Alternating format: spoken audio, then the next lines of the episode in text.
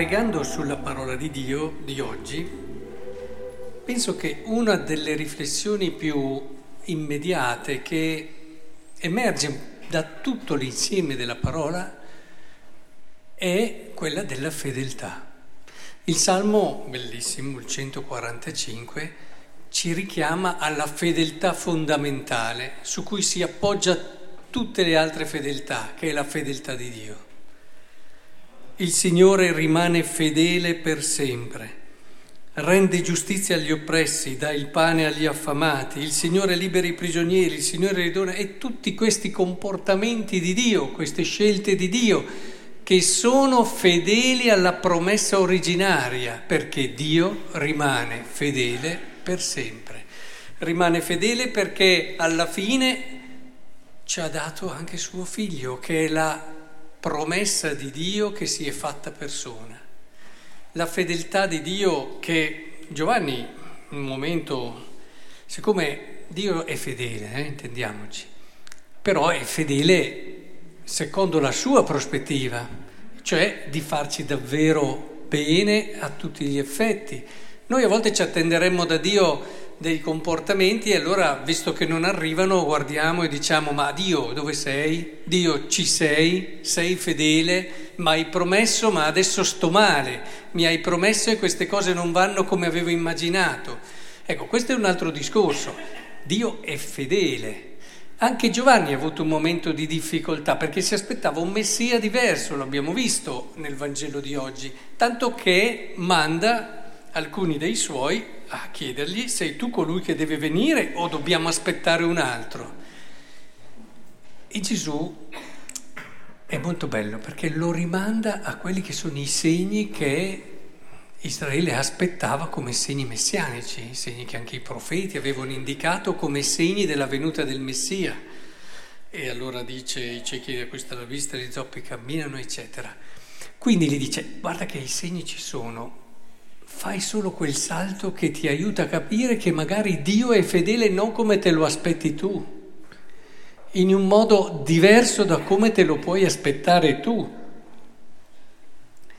Vedete, quando si comprende la fedeltà di Dio, quando siamo riempiti della consapevolezza che Dio è fedele, la vita cambia. Noi lo diciamo con la testa, quante cose diciamo con la testa in me, ma farle entrare davvero queste verità nella nostra esistenza, nella nostra vita. E quando un'anima è radicata su questa consapevolezza, su questa certezza e ha quella apertura di cuore che è pronta ad accogliere anche quello che non ha previsto, anche in momenti difficili, sapendo che però Dio è fedele perché chi non ha rinunciato al suo figlio e ha dato suo figlio, eh, chi ha dato suo figlio per noi non può non essere fedele, allora vive la vita come Isaia nella prima lettura e dice si rallegrino il deserto e la terra arida, esulte e fiorisca la steppa. Se voi avete incontrato una persona radicata sulla certezza e sulla fede, nella fedeltà di Dio, allora questo Isaia lo avete già sentito dalle sue parole, dal suo modo di vivere.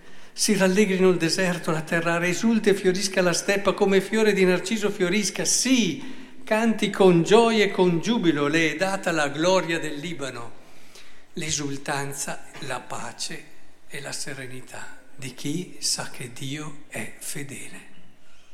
Ma di che cosa abbiamo paura? Di che cosa abbiamo paura se Dio è fedele? Questo tema forse eh, ci apre anche a quello nostro, personale, perché fai fatica a capire la fedeltà di Dio se non sei fedele. Eh, eh la fedeltà si paga con la fedeltà, c'è poco da fare. E, e la fedeltà se ce lo diciamo con molta chiarezza, al giorno d'oggi è molto, molto in crisi. Sarà, come diceva quel famoso sociologo polacco, Zygmunt Bauman, eh, che al giorno d'oggi l'amore è diventato liquido e sapete com'è l'amore liquido? L'amore liquido oscilla tra, da una parte, il desiderio di emozioni e dall'altra, dice lui, il timore del legame. Quindi io voglio provare, voglio vivere, voglio sentirmi vivo, voglio avere emozioni, però oh, un legame. Ecco, questo amore liquido che poi si riflette fondamentalmente anche in generale, anche sulle relazioni tra sposati, tra persone che stanno insieme, eccetera, ma estendiamolo anche alla fedeltà nelle amicizie, eccetera, ecco che diventa complicato. Diventa complicato perché la fedeltà, come l'infedeltà del resto, si costruisce giorno dopo giorno. Uno non diventa infedele di botto ne ho conosciute tante, ahimè, di persone infedeli, però il percorso non è mai stato immediato.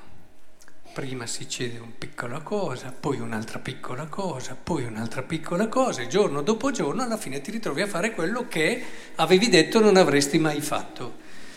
E così vale anche per la fedeltà, che te la costruisci giorno dopo giorno, perché non c'è sempre il periodo è di un innamoramento dove non vedi altro che una persona. I, I, momenti cambiano e ci sono anche dei momenti molto complicati, soprattutto quando la relazione diventa molto più statica, molto più ferma, con cose ormai consolidate, ripetitive e ed è importante riuscire a cogliere che sono proprio quelli i momenti nei quali tu puoi riscoprire la bellezza, la profondità, la ricchezza della fedeltà. E anche qui invito a essere attenti a quello che può essere un malinteso. Ci sono persone che sono fedeli per paura, ok? A volte non lo condivido per niente.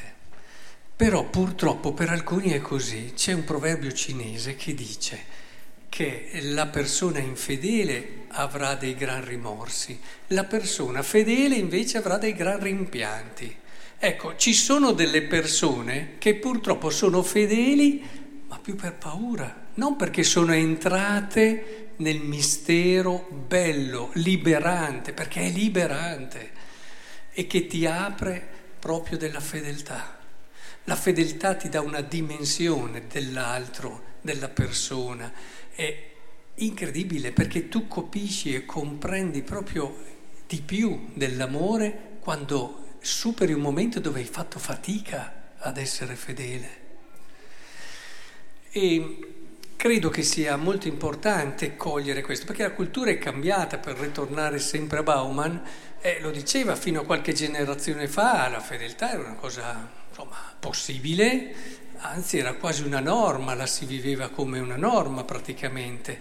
Al giorno d'oggi invece diventa molto più complicato, tanto che o la si vive come un qualcosa di, insomma, di singolare, no? intuitivo, di, di singolare, di particolare oppure di folle, a seconda della prospettiva in cui tu lo vuoi vedere.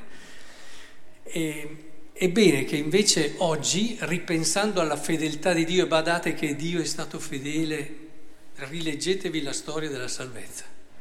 Il popolo non so quante volte l'ha tradito, ma in modo pesante, in un modo che prendete il libro dei giudici, cominciate a leggervi un po' il libro dei giudici, dopo un po' vi viene lì da chiudere e dirci, ma signore, ma, ma chiudi, chiudi, non c'è senso di continuare con un popolo così non si merita altro che raderlo al suolo. E, e meditando su quello che è la fedeltà di Dio, vi deve nascere no? questo, ma perché? Perché se Dio è fedele, ma cosa ci sta dietro la fedeltà? Che bellezza ci può essere, che prospettiva ci può essere, che promessa ci può essere dietro alla fedeltà? Lasciatevi provocare da quello, soprattutto nei momenti in cui si fa fatica. E vedrete che capirete perché Dio ha scelto di essere fedele, nonostante, nonostante tutto quello che il partner umanità gli ha fatto nei secoli. E allora forse scoprirete sempre di più che l'uomo è la sua fedeltà.